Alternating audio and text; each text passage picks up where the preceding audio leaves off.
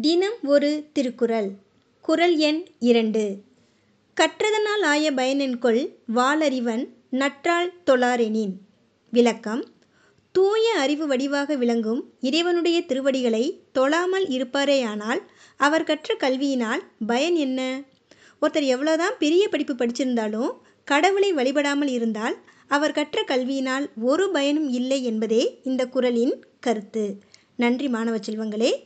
இந்த நாள் இனிய நாளாக அமைய வாழ்த்துக்கள்.